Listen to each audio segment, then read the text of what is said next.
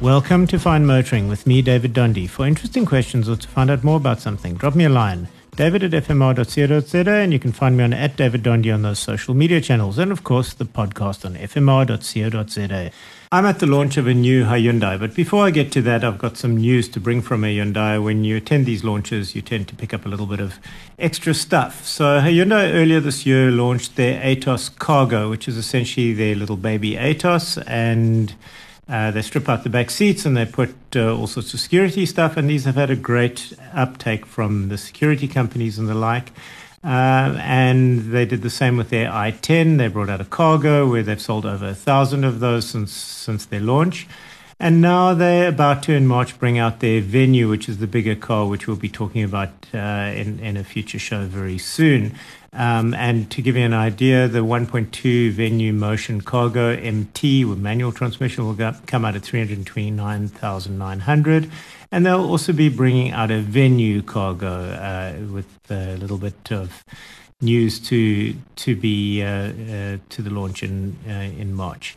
But today we're here to talk about the new Palisade and I was at the launch of the old Palisade not so long ago, and it left me slightly uh, underwhelmed. It's a big seven or eight seater, and it represents a big sector of the biggest sector of cars in this country, uh, the SUV and crossover. And uh, Palisade sold 256 uh, units since its launch in 2021. Uh, quite interesting is the fleet cost, as Hyundai measures their repair cost has been 104 Rand per unit per year. So that's the cost across the entire fleet of, of repairs, which is a stat that Hyundai gives us every year for every model and is a really cool one. Anyway, they have launched the 2.2 diesel 7 seater elite all wheel drive uh, automatic transmission in both a 7 and an 8 seater, and very interesting, both at exactly the same price. Now, when we get to it, the front end is utterly different. It is a huge gaping maw with the kind of presence you usually get on Bentleys or cars trying to look like Bentleys.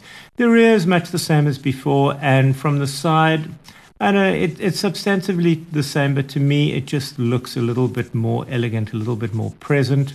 But all in all, a great change. And the rest of the stuff is pretty much what you'd expect from a Hyundai fully loaded dual sunroof, LED headlamps, the daytime driving lamps, rear fog lamp, puddle lamps, which are new, and then the side repeater mirrors and, and all those kind of things. But that's not where the joy was for me. For me, the joy is that they've put in the things that the previous model should have had radar cruise control, lane keeping, those kind of things you expect at a car that's just over a million rand. And that's what it's, it's sitting at a million and seventy. And with that, you're getting a big center console, which uh, works well with CarPlay and inf- infotainment with Infinity's 12 speaker sound system, which was pretty impressive. Much better resolution on that bigger screen and all those kind of things. And you can split the screen. Uh, it's got proper cameras, 360 degree cameras, which was fantastic. You can connect two Bluetooth speakers at the same time, and then some interesting gadgets. There's a quiet mode, so you can cut the sound to the rear passengers if your kids are sleeping. And also there is an intercom for your back speakers, and they kind of are far enough away that that I guess has some credibility.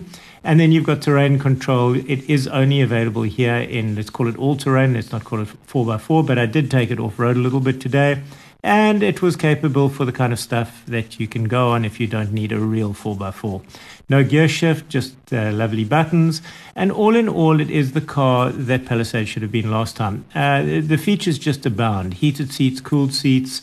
Um, the road dynamics are fantastic. Noise, vibration, harshness, incredible. Wireless chargers, cup holders, extra USBs for everyone.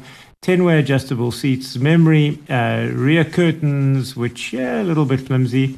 A One of those mirror things that we haven't seen since the 80s, really, where you can look at all the uh, passengers in your car in a sort of overly curved things. Uh, powered tailgates, of course. And then something I've never seen in any car reverse guiding lamps. When you're at night and you're going back, or even in a, a dimly lit parking lot, there is sort of projected lights that go onto the tarmac behind you, which augmented with the 360 degree camera system is brilliant. And then, of course, the seats fold in every possible configuration you could hope for. And then lots of safety stuff. Forward collision avoidance, uh, turning collision avoidance, blind spot avoidance, blind spot uh, sensing, lane follow assist, as I mentioned before, and then of course the, the normal stuff, the PDC and that sort of thing. Nice feature, back seats, and this is built for the person with back seats with lots of ISOFIXes. If it detects in your blind spot a car coming, a rear passenger cannot open their door until it's safe to do so, which is pretty good. And then you've got the trailer aids with guided uh, lines and also trailer stability assistance.